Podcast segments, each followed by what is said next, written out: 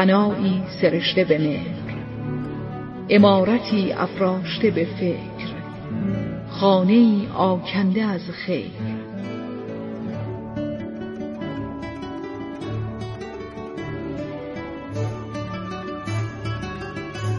چهل ستون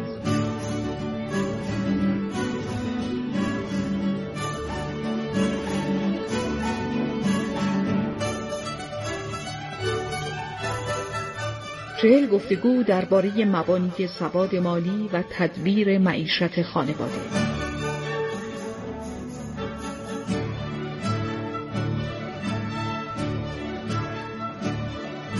کاری از رادیو گفتگو و آکادمی هوش مالی.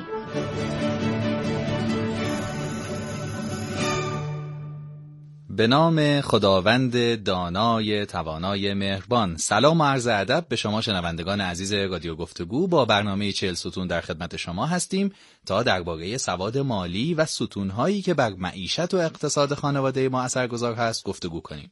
بنده هادی نجف هستم و امروز با موضوع سواد مالی در بازی گفتگو می کنم با جناب آقای دکتر کمیل رودی مدیر آکادمی هوش مالی و همچنین جناب آقای دکتر حامد نصیری معاون پژوهشی بنیاد ملی بازی های گایانه ای پیشنهاد می کنم شما هم از طریق اپلیکیشن ایران صدا این برنامه رو بشنوید و به ما بگید که چه تجربه ای در یادگیری از بازی ها داشتید. پاسختون رو به شماره پیامک 301035 یا شماره تماس 162 و وبسایت رادیو گفتگو داتای آر با ما در میون بذارید و به قید قرعه برنده یک هدیه از آکادمی هوش مالی باشید. خب بپردازیم به سواد مالی در بازی ها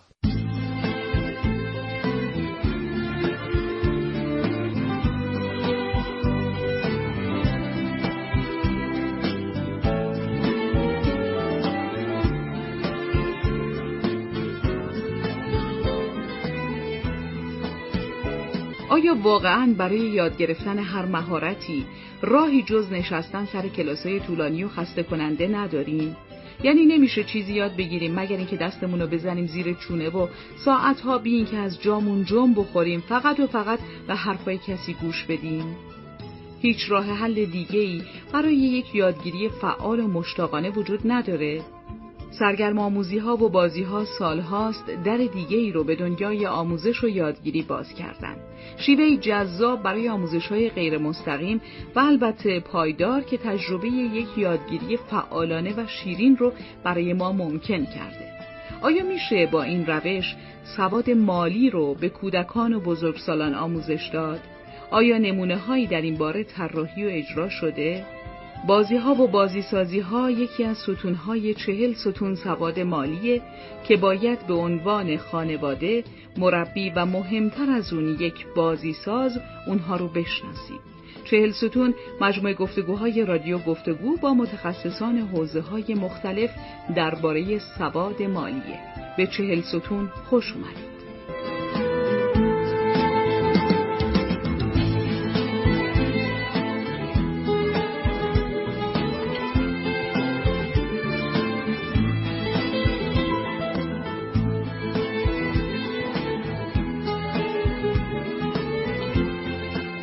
بله به چهل ستون خوش اومدین. فراموش نکنین اپلیکیشن ایران صدا رو نصب کنید و همچنین تجربیات خودتون رو از یادگیری در بازی ها با شماره پیامک 301035 با ما در میون بذارین.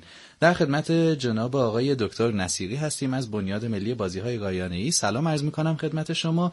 ممنون میشم. مختصری بفرمایید که بنیاد ملی بازی های رایانه ای کارش چی هست؟ چه کارهایی انجام میدن؟ وضع بازی در کشور چطوره؟ و کمی صحبت کنیم.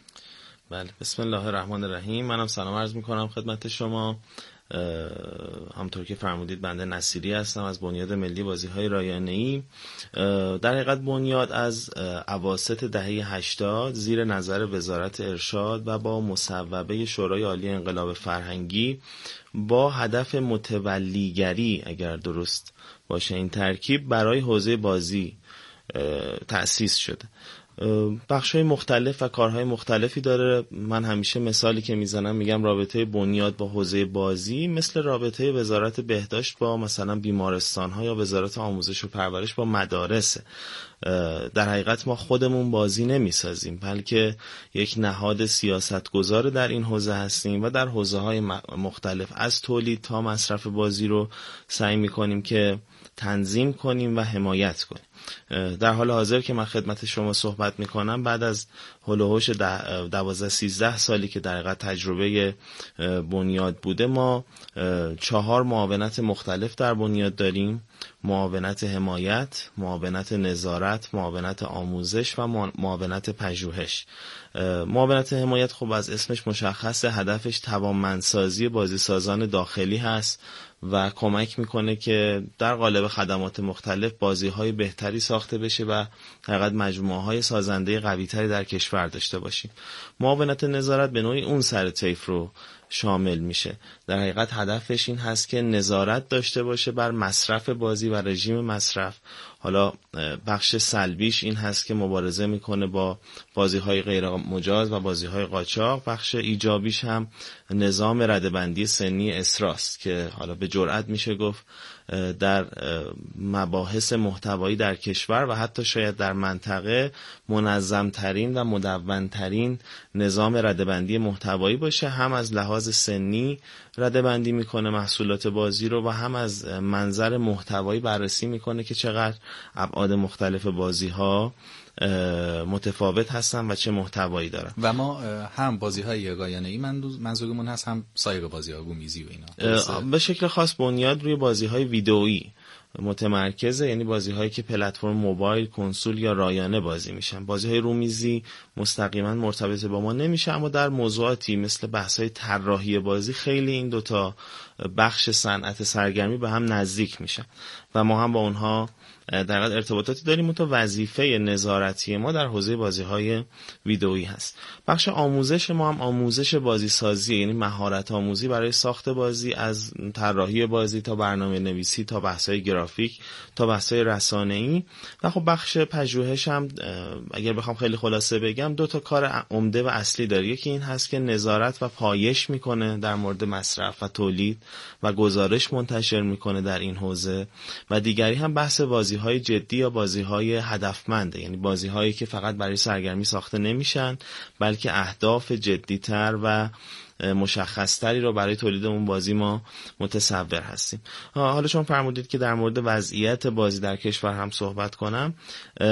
خب این یکی از وظایف ماست. ما به شکل خاص یک پیمایشی داریم هر دو سال یک بار در کل کشور با یک نمونه چند هزار تایی از خانوارهای ایرانی انجام میدیم و سعی می‌کنیم که با این پیمایش وضعیت کشور رو در مورد موضوعات مختلف بسنجیم الان که خدمت شما هستم ما میشه گفت که بیش از سی میلیون نفر بازیکن در ایران داریم و اینها در حقیقت در پلتفرم های مختلفی مشغول بازی هستند طبیعتا و بدیهتا محبوب ترین و پرطرفدارترین پلتفرم بازی در ایران بازی های موبایلی هن. شاید نزدیک 90 درصد وقت بازیکنان ما رو بازیکنان بازی های موبایلی می‌گیرن. البته با توجه به اینکه در ممکنه یک نفر رو چند تا پلتفرم بازی ویدئویی انجام بده این عددی که میگم جمعی 100 نمیشه بیشتر از 100 میشه. ولی بعد از اون بازی های کنسولی و بعدش بازی های رایانه ای قرار دارن همین بازی های موبایلی دسترسی که بهشون وجود داره. راحتی که معمولا بازی های موبایلی دارن در مقایسه با بازی های کنسولی باعث شده یک طیف خیلی گسترده از ایرانی ها هم مخاطب بازی بشن کما اینکه مثلا یک بازی وقتی میاد این بازی بازی لغات بازی آموزش مثلا کلمات و اینهاست و دروازه میشه برای ورود به خصوص گروه های سنی بالاتر به حوزه بازی. شاید نکته مهم عرایزم این باشه که ما یک باور احتمالا غلطی داریم که بازی برای کودکانه اما میانگین سنی بازیکنان ایرانی بیش از 20 ساله در ایران و مخاطب اصلیش رو میشه گفت جوانانن. و در بعضی از ژانرها و بعضی از انواع بازی حتی بزرگسالان یعنی کودکان اتفاقا خیلی اون بازی ها رو علاقه ندارن در دنیا هم به همین صورته یعنی مثلا در آمریکا متوسط سنی بازی 34 تا 5 سال هر سال بین این دو سه تا عدد 34 35 36 عددش جابجا میشه. یعنی کاملا یک موضوع بزرگسالانه است. اگرچه که به شکل همزمان کودکان و نوجوانان زمان بیشتری رو صرف بازی کردن می‌کنن. و از این حیث به هر حال برای ما مهمه که اونها چی بازی می‌کنن چطور بازی می‌کنن و رژیم صحیح داشته باشن. یه نکته دیگری هم که هست بحث توجه به ردبندی سنی بازی ها که خب جزو معمولیت های ماست و خیلی برای ما اهمیت داره. این هم یک الگویی داره طی سالهایی که ما این پیمایش رو انجام بدیم هر وقت میانگین سنیمون به واسطه ورود کودکان کمی اومده پایین تر توجه به ردبندی سنی هم اومده همراهش پایین تر هر وقت که رفته بالاتر این توجه هم خب طبیعتا افزایش پیدا کرد اینجا خیلی نقش خانواده ها اهمیت پیدا می‌کنه برای اینکه روش های صحیحی رو انتخاب کنن برای دسترسی به بازی ها شاید نکته مهمش هم همینه که ما از طریق رسانه ها به خانواده ها بیشتر و بیشتر اطلاع بدیم که بازی الزاما یک تهدید نیست بلکه می‌تونه یک فرصت باشه. جذاب در عین حال مهمه که نظارت بشه به مصرفش در خانواده ها و کودکان رو بشه. در حقیقت پایش کرد نوع مصرفشون رو. این نکته آخر رو هم عرض کنم. تحقیقات ما نشون میده خانواده ها وقتی که متوجه اهمیت نظارت بر مصرف بازی توسط بچه هاشون میشن و در حقیقت نه انقدر منفعل رفتار می‌کنن که کلا بگن آقا هر کاری می‌خواد بچه بکنه که طبیعتا این غلطه یا در نقطه مقابلش کاملا در مقابل بازی ها بعضی گارد دارن و اصلا اجازه نمیدن این بازی ها وارد بشه. وقتی که وارد یک فضای تعامل میشن اتفاقا اولین چیزی که انتخاب می‌کنن برای انتخاب بازی همین ردبندی سنیه. بنابراین اون چیزی که اهمیت داره اینه که ما این حالت مثبت و منفی و دولبه بودن این رسانه رو مثل سایر رسانه ها به خانواده ها منتقل کنیم. خیلی ممنونم از شما. این که فرمودید که بسیاری از بسیاری از بازی ها برای بزرگسالان حتی آیا آماری داریم از اینکه چه میزان از بزرگسالان ما دارن بازی می‌کنن؟ بله. ببینید کن از این جمعیت حدودا سی میلیونی که ما تخمین می‌زنیم که بازیکن باشن حالا اعداد دقیق عرایز بنده رو دوستان می‌تونن از سایت معاونت پژوهش بنیاد به آدرس آر یا سایت خود بنیاد دنبال کنن و عدد دقیق در گزارش های ما هست. اما تقریبا سی تا چهل درصد این جمعیت اتفاقا بزرگسالان هست. حالا بزرگسالان که میگیم مثلا اگر بالای 18 سال رو در نظر بگیریم حتی بیش از نصف بازیکنان ما بازیکنان مثبت 18 سال هستن. یعنی افرادی که استقلال مالی دارن استقلال در حقیقت تصمیم گیری دارن و استقلال حقوقی دارن عملا. می‌تونن که برای خودشون انتخاب هایی داشته باشن. بنابراین واقعا میشه گفت که مخاطب اصلی مخاطب بزرگساله اما عرض کردم به حال کودکان حساسیت هایی که در موردشون وجود داره هم سر جای خودش باقی. این واقعا خیلی نکته جالبیه. یعنی مثلا کودکان بازی براشون زندگی واقعیشونه زندگی جدیشونه. اما برای بزرگسالان یک ابزاریه برای اینکه حالا اون ظرف ذهنیشون رو بتونن بیشتر پر بکنن. تو همین نکته سلام می‌کنم به شما جناب آقای دکتر گودی و ممنون میشم توضیح بدید از اینکه بازی چه نقشی در آموزش بزرگسالان داره چه ضرورتی داره. سلام خدمت شما آقای نجف و خدمت جناب آقای دکتر نصیری. عرض بکنم که هر فعالیتی تو زندگی ما دو جنبه داره. یکی اینکه ما تو اون فعالیت عملکرد خوبی داشته باشیم و دیگر اینکه از اون فعالیت احساس رضایت بکنیم. خب معمولا بچه ها این دوتا در بازی یکیه. یعنی همون موقع عملکرد خوبی دارن احساس رضایتی هم دارن خستم نمیشن باید دستشون رو گرفت از بازی جداشون کرد. و خیلی هم براشون لازم گاهی اوقات این بازی ها بازی های جسمی حرکتیه و شور نشاط اون بچه, و بچه رو و انرژیش رو تخلیه می‌کنه و مهارت های بدنیش رو ارتقا میده. در سطح بالاتر گاهی اوقات این بازی ها ممکنه منجر به جامعه پذیری هم بشه. یعنی بچه بیاد در اصطلاح روانشناسا socialize بشه با اجتماع برخورد داشته باشه رقابت بکنه با دیگران مذاکره بکنه امتیاز بگیره امتیاز بده. یعنی یه سری مهارت های انسانی هم درش تقویت بشه. خب می‌دونی که یه چند سالی هست که اصلا پدیده تحت عنوان gamification یا بازیوارسازی وجود داره. حتی تو سازمان ها اومده یعنی اومده تو بخش منابع انسانی که چجوری ما عمل کرده منابع انسانی ارتقا بدیم بدون اینکه بخوایم در واقع نارضایتی درشون ایجاد بکنیم. اونا همونجوری که خوشحالن دارن یه کاری رو انجام میدن عملکردشون هم ارتقا پیدا بکنه یعنی اون دو بعد فعالیت رو با هم انجام بدن تو بازیوارسازی. یا حتی برخی از شرکت ها وارد در واقع حوزه بازاریابیش کردن. مشتری چه جوری با یه بازی وارد خرید محصولات ما میشه یا از خدمات ما استفاده می‌کنه. چرا که این بازی میاد جدایی از این که اون موضوع زمختی که احتمالا طرف می‌خواد یاد بگیره یا درگیرش بکنه میاد یه طعم احساسی یا شبیه سازی از واقعیت رو بهش میده که طرف درگیری سخت یا هارد در اصطلاح نداره. یه, یه سافت هایی یه جنبه های نرمی بهش اضافه شده و اونو تلطیف کرده. ما البته باید بدونیم که توی عرصه بازی یه اصطلاحی هست. آدم باید جدی بازی کنه اما بازی رو جدی نگیره. این یه ویژگی اصل بازیه که بتونه منافعش رو بهرهمند بکنه. کلا دنیا حالا تو مفاهیم دینی هم داریم شاید بتونیم اینم مدل سازی بکنیم که گفتن از دنیا لعبون. دنیا خودش یه بازیه. حالا این بازی من یه حرکاتی انجام میدم بازیکنان مقابل من یه حرکاتی انجام میدن و یه قواعدی داره این بازی. ممکنه یه جنبه در واقع اخلاقی داشته باشه که همه اینا بازیچه است. اما واقعا شاید این یه استعاره از اینه که دنیا داره اینجوری کار می‌کنه. یه قواعدی داره کما اینکه مسابقه فوتبال هم یه قواعدی داره. ما شما وقتی تو اون بازی می‌کنی اون قواعد رو پذیرفتی جریمه میشی اگر قواعد رو رعایت نکنی. تو اون قواعد موفق میشی. و دنیا هم همینجوریه. یه سری قاعده داره که شما تو اون قاعده بازی می‌کنی مطابق اون قواعد موفق میشی یا شکست می‌خوری. حالا جدا این در واقع gamification یا بازیوارسازی یه مفهوم دیگه هم هست. edutainment یعنی یادگیری در واقع از طریق بازی یا سرگرم آموزی. در واقع همون در واقع شاید یه اشتراک در واقع همپوشانی هم با هم داشته باشن. یعنی ما بیایم از طریق بازی آموزش بدیم. این ایده از اونجا ناشی میشه که خب بازی ها یه چیزایی به ما یاد می‌دادن. حالا یا ما می‌تونیم یه بازی طراحی بکنیم برای اینکه یه چیزی یاد گرفته بشه؟ پاسخ این بوده که بله و کاملا هم خوب هست. اتفاقا خوب واقعیت شبیه سازی بکنیم.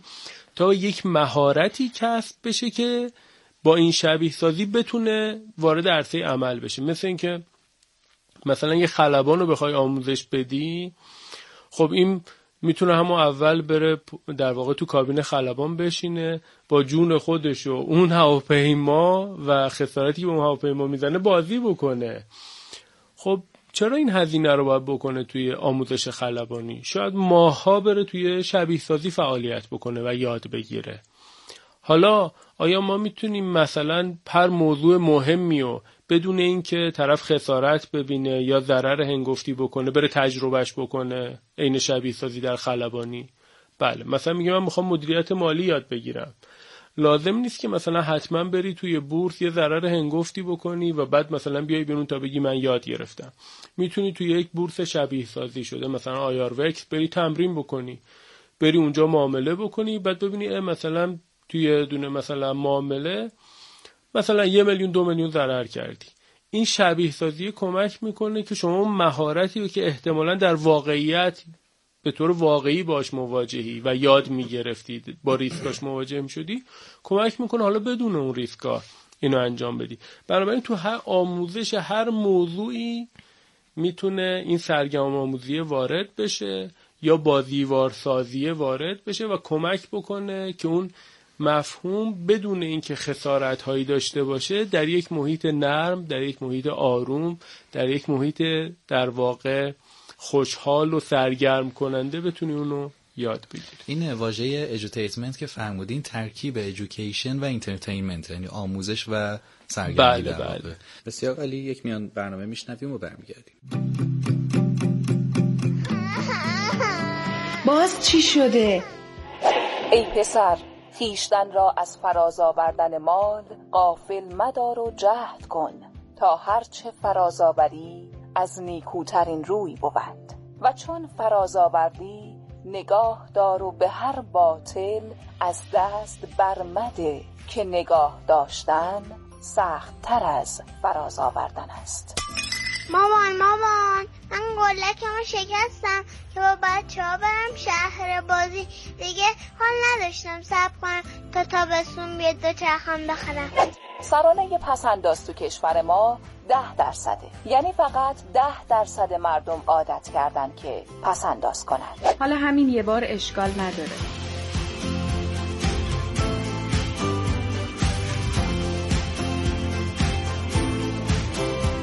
چهل ستون. ستونهای اقتصاد خانواده. رادیو گفتگو. صدای اندیشه ها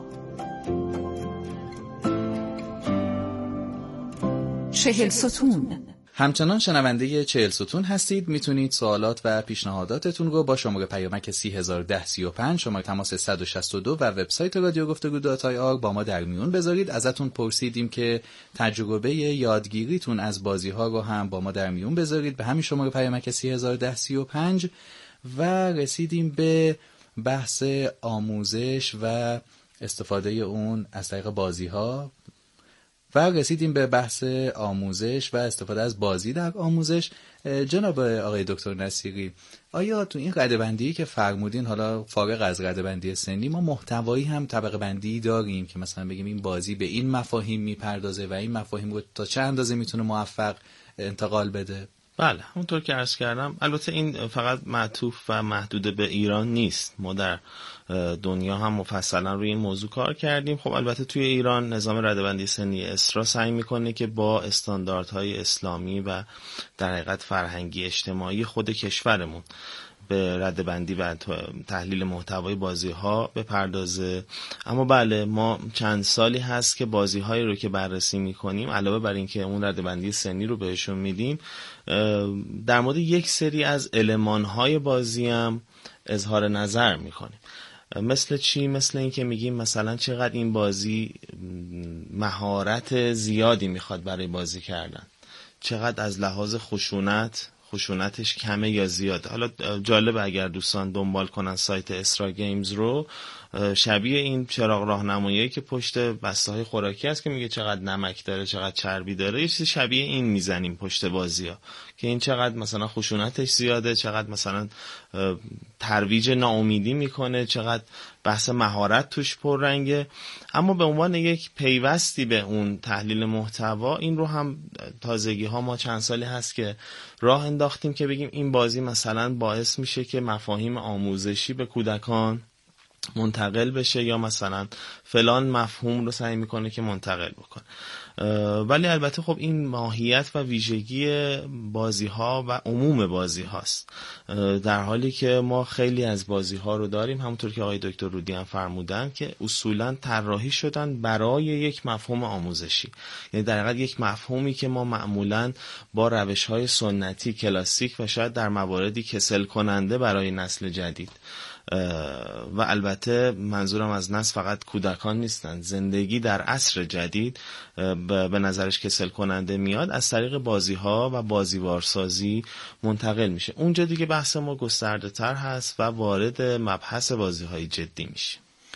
و اینکه آیا من وقتی بازی می‌کنم در واقع قرار خودم بهره لازم رو از اون بازی ببرم یا نه؟ بازی واقعا اونقدری می‌تونه طراحی شده باشه که یک مفهوم خاصی رو در من نهادینه بکنه. بله من این البته یک بحث خیلی فلسفی مفصله که بازی ها از کجا جدی از کجا غیر جدی ولی آموزندن. اما از یک طیفی داریم که بازی ها فرض کنیم کاملا با هدف سرگرمی هستند تا بازی هایی که کاملا با تحقیق و توسعه در دانشگاه ها اصولا ساخته میشن. حالا من اجازه می‌خوام که یک ذره بحث رو از بالاتر یه ذره ساختار بندی کنیم و کانال کنیم به سمت بحث خودمون. ما اصطلاح بازی های جدی رو در حوزه های بسیار متعدد و متنوعی داریم. حتی می‌خوام بگم که فراتر از بحث آموزش. دستبندی های خیلی متعددی هم در طول سالیان محققین مختلفی ارائه دادن. یه دستبندی ما خودمون در معاونت پژوهش داریم که سعی می‌کنیم در قد خلاصه فراگیر باشه و همه این بازی ها رو توش ببینه ما میگیم بازی های جدی یعنی بازی هایی که قبل از تولید چون ببینید برای تولید طبیعتا اون تیم سازنده یک سری تحقیقات انجام میده.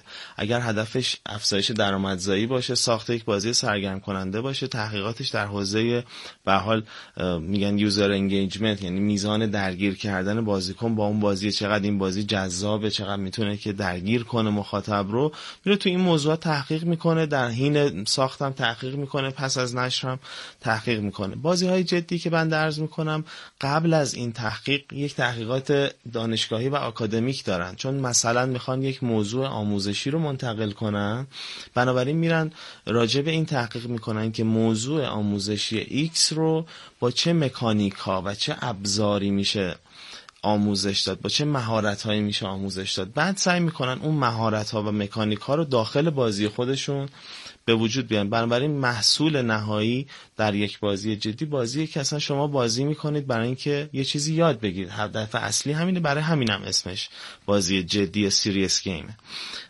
این دسته که ما داریم میگیم که در 6 دسته میشه بازی جدی ساخت. دسته اول بازی های مهارت آموزی هن. یعنی اونهایی که به ما یک مهارتی رو یاد میدن. در دنیا هم خیلی مفصل در حوزه های مختلف از مهارت آموزی به بزرگسالان ما بازی داریم تا مهارت آموزی به کودکان. در ایران بخوام چون خدا ما چند سالی هست که خیلی تیم های دانشگاهی به خصوص تو این حوزه فعال شدن از بازی داریم که آموزش مهارت وضو گرفتن تیمم کردن و نماز خوندن به کودکانه تا بازی که این بازی واقعیه که آموزش بارگیری نفت از انبار نفته. علت ساختش چیه؟ در خیلی از موارد حالا برای کودکان که مشخصه می‌خوایم اونا رو از اون حالت کسل کننده بیاریم بیرون ولی در خیلی از موارد آموزش یک مفهوم به افراد ممکنه هزینه های مالی و جانی زیادی داشته باشه. مثلا همین بحث بارگیری از انبار نفت اگر در واقعیت اتفاق بیفته خدای نکرده ممکنه باعث صدمات جانی به یک فرد بشه که می‌خواد آموزش ببینه. برای در داخل بازی به عنوان یک ابزار جایگزین این ضمن اینکه یاد می‌گیره اون بارگیری رو انجام بده سعی می‌کنه که از اون اتفاقات هم در جلوگیری بشه. من شخصا پارک دوبل رو واقعا توی یه بازی یاد گرفتم. اونجا تجسم کردم دیدم که چه جوری داره انجام میشه و تونستم توی تصور کن اگه این کار می‌کنه اون اعصابی که از سرهنگ آزمون گیرنده خورد می‌شد تا شما بالاخره پارک دوبل مسلط شید بله این دسته اول هست. دسته دوم همون بحث ادوتیمنت یعنی ما از بازی ها استفاده می‌کنیم برای یک آموزش یک مفهوم حالا بگیم نظری. از ریاضی و فیزیک واقعا داریم تا فلسفه بازی داریم تا مثلا در موضوعات تخصصی تری مثل مفاهیم مالی در بازی ها منتقل میشن. دسته سوم بحث فرهنگ سازیه یعنی حالا ما بهش میگیم ترویج رفتارهای جامعه پسند یا prosocial behavior. یعنی ما سعی می‌کنیم از بازی ها کمک بگیریم برای اینکه مردم یک سری رفتارهای عمومی رو ترغیب بشن که انجام بدن. مثلا حفاظت از میراث فرهنگی مصرف بهینه منابع. منابع طبیعی و هر چیزی مثل این مثل مثلا حفظ محیط زیست اینها براشون بازی وجود داره. دسته چهارم دسته تبلیغات و اقناع هم در حوزه سطح بنگاه و در حقیقت محصولات مصرفی چه یک محصول باشه چه یک برند باشه چه یک مثلا حزب سیاسی و چه یک مفهوم مذهبی می‌تونه از بازی برای به عنوان یک ابزار تبلیغات استفاده کنه و توی این بازی ها توی این دسته هم ما بازی های مفصلی داریم. دو دسته آخر که خیلی جالبن کمتر هم شاید بهشون فکر می‌کنیم. حالا اینا رو هم به نوعی میشه گفت تا اینجا هم همه جنس آموزش داشتن. اما ما دسته توانبخشی داریم و دسته سلامت دقیقا حفظ سلامت. یعنی بازی هایی داریم که به کمک اونها سعی می‌کنیم مثلا رژیم غذایی مناسبی داشته باشیم. یا حتی بازی هایی که بیماران سکته مغزی در پروسه توانبخشی خودشون یا بیماران دارای ADHD در پروسه درمان خودشون از اون بازی ها استفاده می‌کنن برای اینکه اون پروسه پروسه کمتر سختی باشه کمتر دردآور باشه. اتفاقا یک خبر خیلی مهمی که امسال در حوزه بازی های جدی داشتیم. حالا در سازمان غذا و دارو آمریکا FDA آمریکا یکی از سختگیرترین سازمان ها برای تجویز و تایید یک دارو به عنوان یک داروی مصرفیه. یعنی یکی از پیچیدگی همین ماجرای کرونایی هم که ما داریم همینه. یعنی واکسن رو میشه سریع خلاصه به یه جایی رسون. اینکه FDA مثلا اپروفت کنه که این یک داروه و میشه تجویز بشه با اینکه در حوزه تحقیقات چه اتفاقی میفته خیلی فاصله داره. امسال FDA برای اولین بار در تاریخ بازی ها یک بازی کودکانه رو به عنوان دارویی برای درمان ADHD بیماری ADHD تایید کرد. یعنی از الان به بعد در آمریکا دکتر علاوه بر اینکه می‌تونه بگه این قرص رو مثلا بچه مصرف کنه یا فلان پروسه درمانی رو طی کنه می‌تونه بگه مثلا انقدر این بازی رو می‌تونه بازی کنه برای درمان. این چه بیماریه بیماری بیش فعالیه دیگه. حالا البته جزئیاتش رو باید اساتید توضیح پزشکی ولی ADHD یک بیماریه که جنس حالا در خانواده بیماری های اختلالات رفتاری قرار می‌گیره و با بیش فعالی ما بیشتر میشناسیمش. خب خیلی کودکان مبتلا به این هستن. هم این هم بحث اوتیزم و مطالعات متعددی وجود داره راجع به اثر بازی ها در درمان این بیماری ها این گستره بازی های جدیه و واقعا اینکه از کجا به بعد یک بازی تو بازی های جدی قرار می‌گیره پیچیده است. چون واقعا هر بازی هر گیمی که در هر طراحی هم داشته باشه به هر حال یک مفهوم آموزشی رو منتقل می‌کنه. اما مفروض بر این بگیریم که برخی بازی ها با تحقیق و با هدف مشخص ساخته میشن می‌تونیم بگیم که یک دسته بازی های جدی داریم در مقابل یک دسته بازی های تجاری. خیلی ممنونم از شما. جناب آقای دکتر گودی سوالی که اینجا به نظرم می‌رسه اینه که ما یک طیفی می‌تونیم در نظر بگیریم اینکه یک بازی چقدر سرگرم کننده است و چقدر آموزنده است. آیا این واقعا یه طیفه یا می‌تونه همزمان با هم محقق باشه؟ اینو چجوری توی مفاهیم آموزشیمون در نظر بگیریم؟ بله توی آموزش هایی که از طریق بازی انجام میشه باید بدونیم که یک بازی باید بازی باشه. یعنی نمی‌تونه بازی نباشه. بگیم این آموزش دهنده است مثلا صرفا. باید بازی باشه یعنی سرگرم کننده باشه منتها ممکنه این درجاتی داشته باشه به تناسب به تناسب اون مفهومی که می‌خواد آموزش بده. اما اگر بازی اون ذاتش که سرگرم کنندگی و جذاب بودن نداشته باشه دیگه بازی نیست دیگه. ما داریم از یه طریقی آموزش میدیم. حالا اون طریق چیه نمی‌دونم ولی به هر حال بازی نخواهد بود. بنابراین من دو تا بخش رو توی این بحث استفاده از بازی برای آموزش در نظر می‌گیرم. یکی اینکه این بازی یا بازی هست اصلا سرگرم کننده هست جذاب هست و دومیش اینه که کیفیت اون بازی کیفیت اقلامی که داره استفاده میشه. حالا اگه بازی رومیزی چه کیفیتی داره؟ اگه بازی کامپیوتری نمی‌دونم موبایلی کنسولی این داره چه کیفیتی از نظر طراحی گرافیک به من میده؟ ممکنه بازی سرگرم کننده باشه ولی به دلیل اون علمان ها یا اون موادی که توش استفاده شده اصلا تجربه خوبی رو به بازیکن انتقال نده. پس این دو موضوع کلی در حوزه بازی و از طرفی حالا ما داریم میگیم که یه چیزی می‌خواد آموزش بده. همونجوری که فرمودن بازی کلا آموزش میده. چه از قصد برای بازی طراحی شده باشه چه طراحی نشده باشه. به هر حال وقتی شما بازی می‌کنی یه چیزی یاد می‌گیری ناخودآگاه. مثل اینکه مثلا میگیم که ما بریم یه فیلم ببینیم حتما رو ما اثر داره. یه چیزی یاد می‌گیریم. ولی آیا کارگردان اومده طراحی کرده و یک موضوع آموزشی رو تو این فیلم قرار داده یا نه این یه حرف دیگه است. پس میگیم اگر با استفاده از این قالب بازی می‌خوایم یه مفهومی آموزش بدیم آیا اون محتوا رو درست جاگذاری کردیم تو بازی؟ یا اصلا این محتوای درستیه؟ یعنی حتما در کنار تیم بازی ساز یک تیم محتوایی می‌خواد. اگر مثلا داره مفاهیم مالی یا سواد مالی آموزش میده خب این تیم محتوایی اصلا تخصص محتوایی داره. آیا مثلا اگر داره مدیریت خشم آموزش میده یک روانشناس با این تیم بازی ساز همراه بوده یا نه؟ پس محتوا درسته یا نه؟ و اینکه آیا به درستی هم داره منتقل می‌کنه؟ ممکنه محتوای درستی باشه. مثلا یه مثال توضیح مالی براتون بزنم مونوپولی. دیگه مشهورترین بازی رومیزی مالیه. خب مونوپولی اسمش هم پیداست. میگه انحصار ایجاد کن تا سود ببرید یعنی برنده بازی باشی با انحصار. حالا این انحصارای مفهوم درستیه. یعنی ما داریم به جدا از اینکه ممکنه مهارت مذاکره هم یاد بده مهارت خرید و فروش هم یاد بده مهارت حساب و کتاب هم یاد بده به هر حال اصل برنده شدن در بازی رو انحصار داره میچرخه. آیا این مفهوم درستیه؟ خب ما توی سواد مالی میگیم انحصار. اگر از قابلیت های درونیه خب درسته. من یه شرکتی هستم که خوب کار کردم و سهم بازار رو گرفتم. 90 درصد بازار دست منه. این خب یه انحصار درسته بر اساس قابلیت های درونی اون شرکت یه همچین اتفاقی افتاده و در واقع بیشترین سهم بازار رو داره. این به معنای انحصار که فقط اون شرکت هست نیست. می‌خوام بگم که وقتی بالاتر از بالاخره 50 درصده می‌تونیم بگیم یه جور انحصار رقابتی ایجاد شده. ولی انحصار یه مفهوم بعدی هم داره. ناشی از قوانین و مقررات بیرون از کسب و کاره. قانون گذاشتن که آقا شما دیگه نمی‌تونی مثلا فقط یه همچین شرکتی می‌تونه فلان محصول رو تولید بکنه. مثلا خودرو فقط فلان شرکت و فلان شرکت.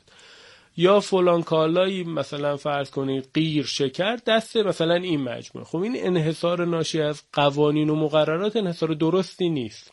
پس این ما مفهوم رو باید درست بدونیم. بعد بگیم که خب حالا این مفهوم رو چجوری می‌تونیم تو بازی ترجمه بکنیم و به شکل بازی درش بیاریم. بنابراین اگه بخوام جمعبندی بکنم بازی نمی‌تونه بازی نباشه. حتما باید بازی باشه حتی اگر برای آموزش باشه. اما وقتی میگیم برای آموزش به این معنی نیست که حالا هر بازی که اومد یه مفهوم آموزش هست بس بازی خوبی. نه ممکن اتفاقا یه مفهوم غلطی رو آموزش بده. بله. و به درستی هم اونو آموزش نده. سپاسگزارم. خیلی درست و دقیق. یک میان برنامه بشنویم. چهل ستون. فقر از یک در وارد خونه ما میشه ایمان از در دیگه خارج میشه. چهل ستون. ستون های اقتصاد خانواده. یا من می‌خوام که همه خواسته های بچه رو برآورده بکنم. چیزی تو دل بچم نمونه. مثل باورای این مدلی خانواده ها ممکنه داشته باشن. هر هفته چهارشنبه ساعت ده از رادیو گفتگو. خیلی وقتا مشکلات معیشتی مخصوصا در شرایط اقتصادی فعلی باعث کار کردن اجباری بچه ها میشه. پیامک سی هزار ده سی و پنج. این میزان توجه به پول یا تعارض نداره با فرهنگ من با چیزایی که حتی توی دینمون توصیه شده؟ ما نمیگیم این سواد مالی اصل زندگیه بلکه میگیم به میزانی باید بهش بپردازیم که بتونه خدمت مناسبی به سایر حوزه های زندگیمون داشته باشه.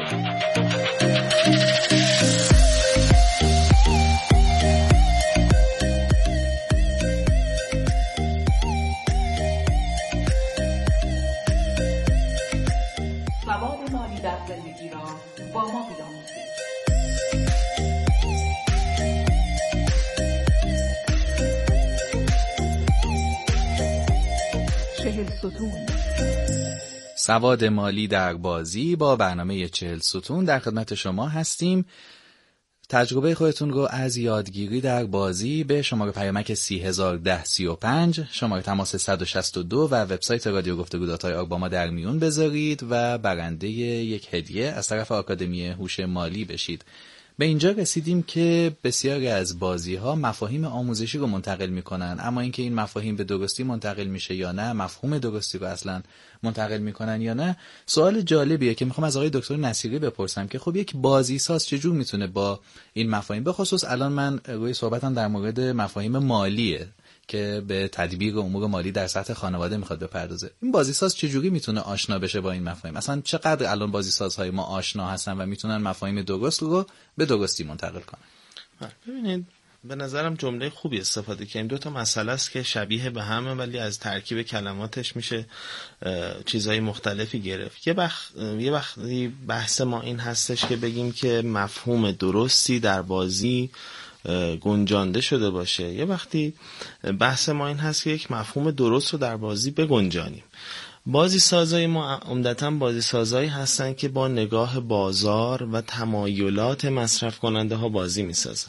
یعنی ما بیشتر بازی سازامون کسانی هستن که می‌بینن بازار و روندهاش به چه سمتی داره میره. بعد بازی هایی می‌سازن که فقط مخاطب پسند باشه بر اساس اون بازی رو طراحی می‌کنن و اقتصاد بازی رو بر اساس اون رقم می‌زنن. اتفاقا توی این موضوع که اینم خودش به نوعی بحثای مالی رو در خودش داره ما رو به رشد خدا رو شکر فضای بازی سازیمون یعنی بازی سازای ما کم کم دارن از اون نگاه منزوی و در حقیقت از سمت تولید که حالا خیلی هنری بود این نگاه که من یه چیزی بسازم برای دل خودم فاصله می‌گیرن برن سمت اینکه تحلیل کنن بازار رو و بازی بسازن که در مخاطب دوست داشته باشه.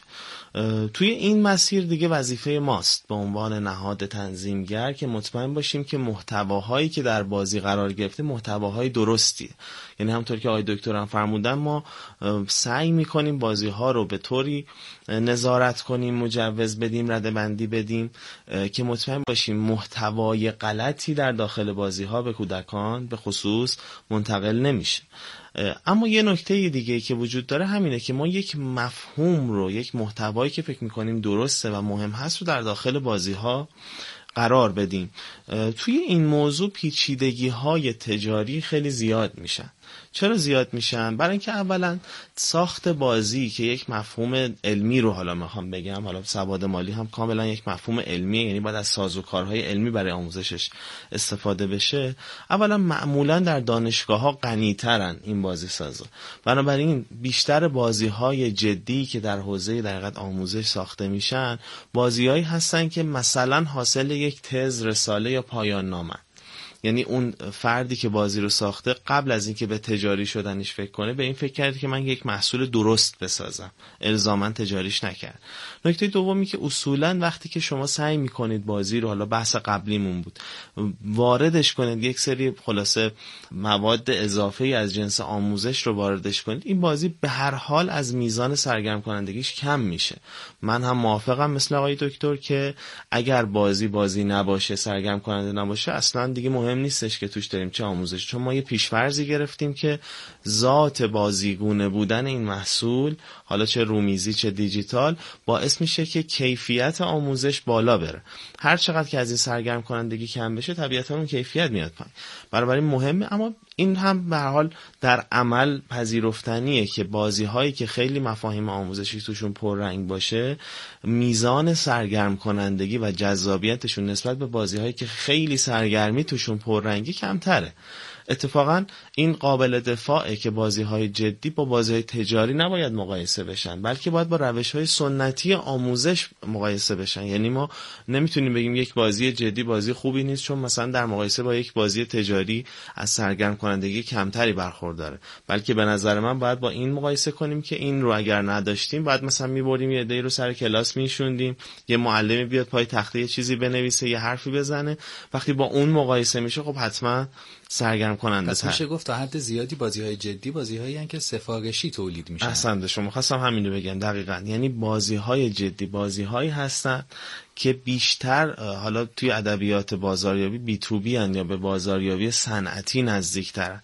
یعنی یک طرف سفارش دهنده ای دارن و اون وقت بازی ساز سعی می‌کنه بر اساس استانداردهای اونها این بازی رو بسازه. اینجاست که حالا معاونت پژوهش سعی می‌کنه در در بنیاد اگر بخوام بگم که ما چه کار مشخصی برای این موضوع می‌کنیم سعی می‌کنه این چالش ها رو از طریق شبکه سازی بین افراد مختلف و نهادهای مختلف برطرف کنه. مشکلات چیه؟ یکی همینه که یک طرف سفارش دهنده نیاز داریم اولا. این طرف سفارش دهنده معمولا و عمدتا سازمان هایی هستن که سالها با روش های سنتی کار کردن و روش های پایدار بیمارستان ها کلینیک های توانبخشی در حوزه درمان مؤسسات آموزشی نهادهای بزرگی که حالا کارهای روابط عمومی می‌کنن کمتر با بازی آشنان از یک طرف هم بازی سازایی داریم که خب خیلی خوبم می‌تونن بازی بسازن. اما درک کافی از اینکه چطور میشه اون مفاهیم رو داخل بازی اوورد ندارن. بنابراین مجبوریم که به بهانه ای به یک به بهانه یک رویدادی و یک سری حمایت های اینها رو کنار هم بیاریم. همون سازمان ها آشنا بشن با این فضا و فرصت هایی که هست. هم بازی سازا یاد بگیرن که چطور میشه بازی های جدی ساخت با اون مفهوم.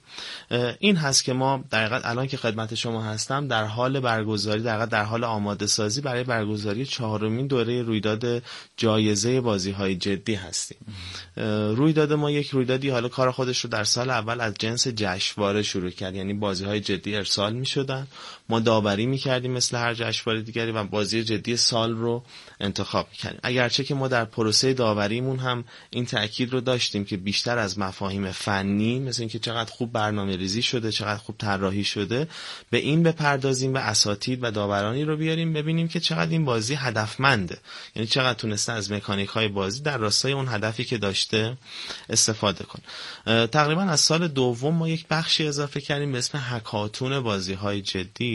هکاتون یک رویداد خیلی رایج هم هست به اسم استارتاپ ویکند الان خیلی پر سر و صدا و رایج در کشور ماست. در حوزه بازی هم رویدادهای مشابهش به اسم گیم جم وجود داره. یعنی مسابقات بازی سازی کوتاه مدت. توی اون مدت بچه ها و بازی سازا میشینن. حتی میگم بچه ها منظورم رفقا میشینن. با هم دیگه بازی می‌سازن. با یک موضوع از پیش تعیین شده. در هکاتون ما اون موضوع یک موضوع جدیه. که توسط یک سازمان یا نهادی تعریف میشه. و اون نهاد بزرگترین ویژگی این هکاتون این هست که علاوه بر جایزه ای که میاره یا به حال حمایت هایی که از سازندگان بازی می‌کنه منتورهایی رو هم با خودش میاره برای اون دو سه روز که اون منتورها متخصص اون موضوع هستن. مثلا ما سال اول با وزارت بهداشت این رویداد رو در راستای درمان اوتیزم برگزار کردیم. اون وقت علاوه بر منتورهایی که بحثای فنی ما رو پیگیری می‌کردن و توی اون دو سه روز با بچه ها روی این موضوعات کمک می‌کردن روانشناس هایی داشتیم که در حوزه اوتیزم تخصص داشتن و البته این رسانه بازی رو هم میشناختن. بنابراین اومدن در این چاله شرکت کردن و بچه ها کمک کردن بازی هایی رو ایده هاش رو بپرورونن که اینا بیس خوبی و پایه خوبی برای درمان اوتیزم داشتن.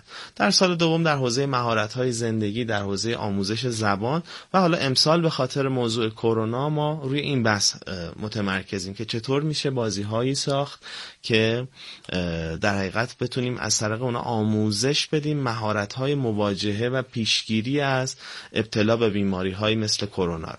بنابراین اون چی که می‌خوام عرض کنم این هستش که ما اگر بخوایم بازی هایی داشته باشیم که این بازی ها در راستای یک سری اهداف آموزشی یا درمانی یا به هر حال مهارت آموزی ساخته بشن. چاره ای نداریم به جز اینکه دقیقا زینفعان مختلف این حوزه رو به همدیگه وصل کنیم.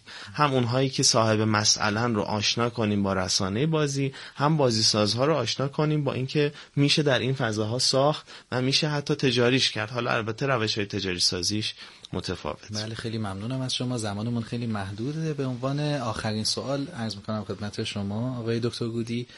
حالا همچون که آقای دکتر نصیری فرمودن که به خاطر کرونا الان شرایط جوریه که میشه از بازی هایی حمایت کرد که به سلامت می‌پردازن من فکر می‌کنم بیشتر از یک سال و دو سال و پنج ساله که وضعیت اقتصادی نیاز به کمک داره. و الان من به عنوان یک بازی ساز باید با چه مفاهیمی آشنا بشم؟ چه چیزهایی رو از امور مالی بدونم که بتونم حالا با جایگذاری درست اونا توی یکی از این قالب های شیشگانه بازی های جدی بتونم از طریق بنیاد ملی بازی ها این بازی ها رو پیش ببرم.